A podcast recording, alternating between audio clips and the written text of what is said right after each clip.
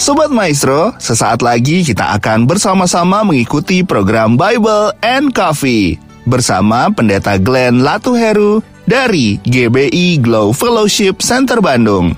Selamat mendengarkan.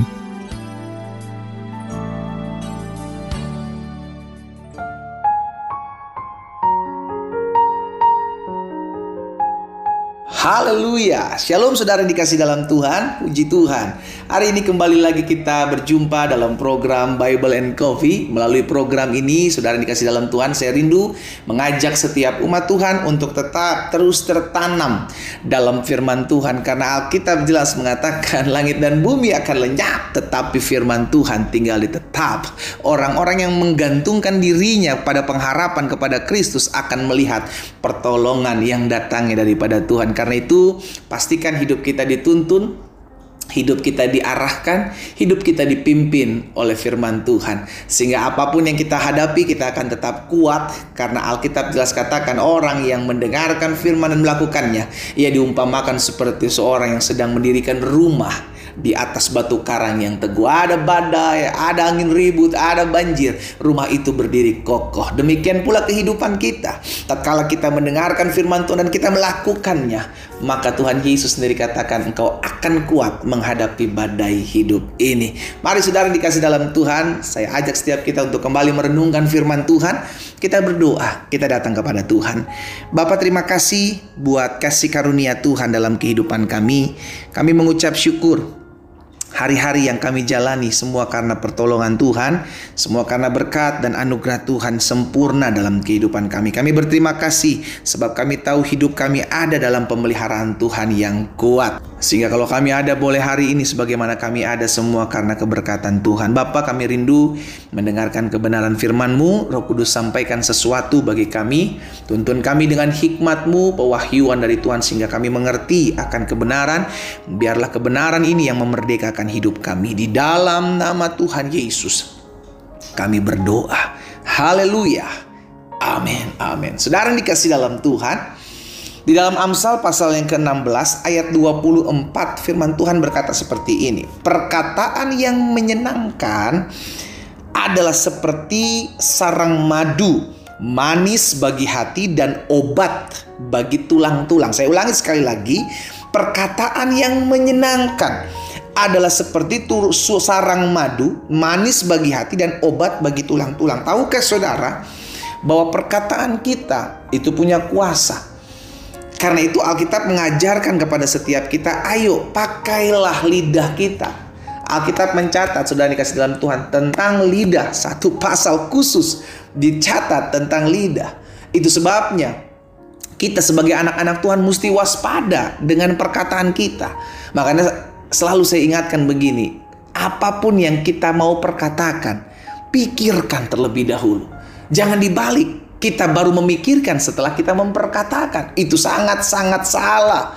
Sehingga akhirnya kita ngomong A sampai Z kita lupa bahwa perkataan itu terkadang menyakiti hati teman-teman kita, perkataan itu melukai hati uh, sesama kita, perkataan itu membuat orang jadi kecewa dan ujung-ujungnya perkataan itu bisa dipakai iblis untuk membuat orang ting tinggal dalam kepahitan, tinggal dalam kekecewaan. Makanya Alkitab jelas katakan Amsal katakan perkataan yang menyenangkan adalah seperti sarang madu manis bagi hati dan obat bagi tulang-tulang. Saya mengajak setiap umat Tuhan, ayo pakai perkataan kita untuk menguatkan orang lain. Pakai perkataan kita untuk menjadi berkat buat orang lain sehingga orang yang mendengarnya mendapatkan apa? kekuatan. Hal yang sama disampaikan uh, kepada uh, umat Tuhan yang ada di Efesus oleh Rasul Paulus dalam Efesus pasal yang keempat ayat 29. Janganlah ada perkataan kotor keluar dari mulutmu, tetapi pakailah perkataan yang apa? Yang baik untuk membangun di mana perlu supaya mereka yang mendengarnya beroleh kasih karunia. Jadi di mana pun Tuhan tempatkan kita berada, siapa pun kita yang Tuhan percayakan untuk mengemban tugas dan tanggung jawab, pakai perkataan kita untuk menjadi berkat. Memang ada istilah dunia bilang lidah tak bertulang, sehingga akhirnya bisa sangat memiliki kemungkinan untuk menyakiti hati orang lain. Karena lidah suka-sukanya gitu kan tapi kan tetap lidah itu dikontrol oleh siapa? Kita. Makanya miliki konsep perkataan yang selalu terbiasa untuk memberkati. Iya kan? Perkataan yang memiliki kebiasaan untuk memberkati sehingga apa pun keadaan kita diperhadapkan dengan orang-orang seperti apa pun kita maka perkataan kita nggak gampang menyakiti hati orang karena pada dasarnya kita mesti mikir kalau perkataan ini saya pakai buat orang lain kira-kira kalau perkataan yang sama dipakaikan kepada saya respon saya apa kan kita bisa pikir seperti itu sehingga akhirnya kita bisa bijaksana dalam menggunakan perkataan-perkataan kita Yakobus pasal 3 ayat 9 dan ayat 10. Alkitab bilang begini, dengan lidah kita memuji Tuhan, Bapa kita, dan dengan lidah yang sama kita mengutuk manusia yang diciptakan menurut rupa Allah. Saudaraku ayat 10, dari mulut yang satu keluar perkataan berkat, tapi juga keluar perkataan kutuk. Hal ini saudara-saudara tidak boleh demikian terjadi. Jadi Alkitab sudah mencatat pakai perkataan kita untuk memuji Tuhan. Tapi jangan sampai perkataan kita akhirnya kita pakai untuk mengutuk, untuk menghina, untuk menghujat, untuk menyakiti manusia yang diciptakan menurut rupa Allah. Jadi nggak bisa dari satu sumber keluar dua uh, rasa, iya kan? Dari satu sumber mata air keluar mata air tawar, mata air manis, mata air pahit, nggak bisa. Nggak bisa dari satu mulut keluar perkataan berkat, tapi sisi lain keluar perkataan kutuk. Loh, kita jadi orang-orang munafik nantinya. Iya kan? Dan kita beribadah kepada Tuhan, harusnya perkataan itu adalah perkataan yang membangun.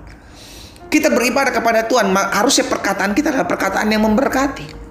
Mungkin sebagian kita berkata, tapi saya lagi marah pada saat itu pendeta, saya hilaf. Nah, akhirnya kita belajar dari kegagalan.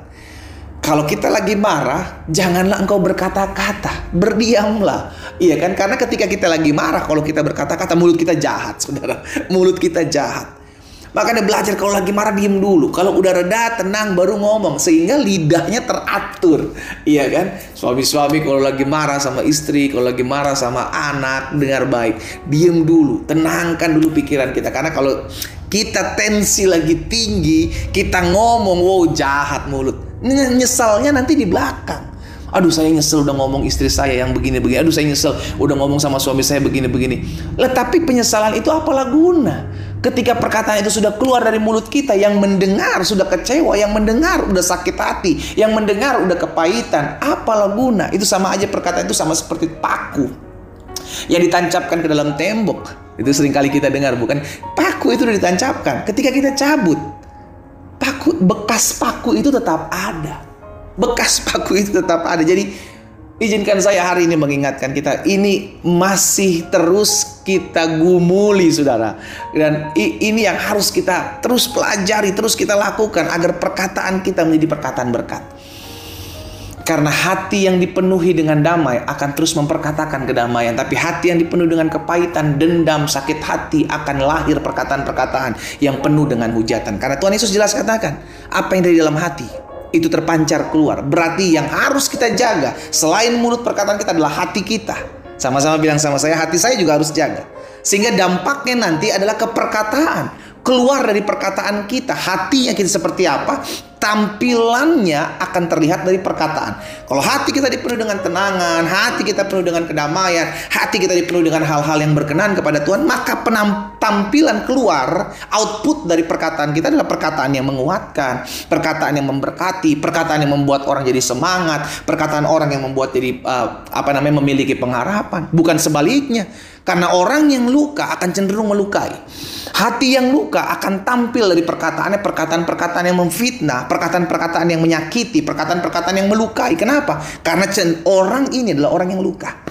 Karena itu pastikan hari ini kita sudah tahu kebenaran firman Tuhan. Perkataan yang menyenangkan adalah sarang madu, seperti sarang madu. Manis bagi hati, obat bagi tulang-tulang. Miliki perkataan yang menjadi berkat bagi orang lain di sekitar kita sehingga orang yang mendengarnya beroleh kasih karunia. Kita berdoa, kita datang kepada Tuhan. Bapa, terima kasih buat kasih karunia Tuhan. Terima kasih buat anugerah Tuhan. Tuhan mengingatkan kami terus kembali untuk menjaga mulut kami, perkataan kami. agar kami tidak sembarang mengucapkan hal-hal yang tidak membangun, yang hal, membuat orang lain kepahitan, membuat orang lain kecewa. Hari ini kami ditegur, Tuhan Yesus tolong kami, Roh Kudus mampukan kami untuk kami selalu berjaga-jaga dalam perkataan kami sehingga biarlah perkataan kami hanya menjadi berkat buat orang lain bukan menjadi kutuk. Di dalam nama Tuhan Yesus, berkat Tuhan kuasa Tuhan turun atas hidup kami sehingga dari hati kami yang baik hati kami yang memuliakan Tuhan terpancar perkataan-perkataan yang menjadi berkat buat banyak orang. Di dalam nama Yesus kami berdoa. Haleluya. Amin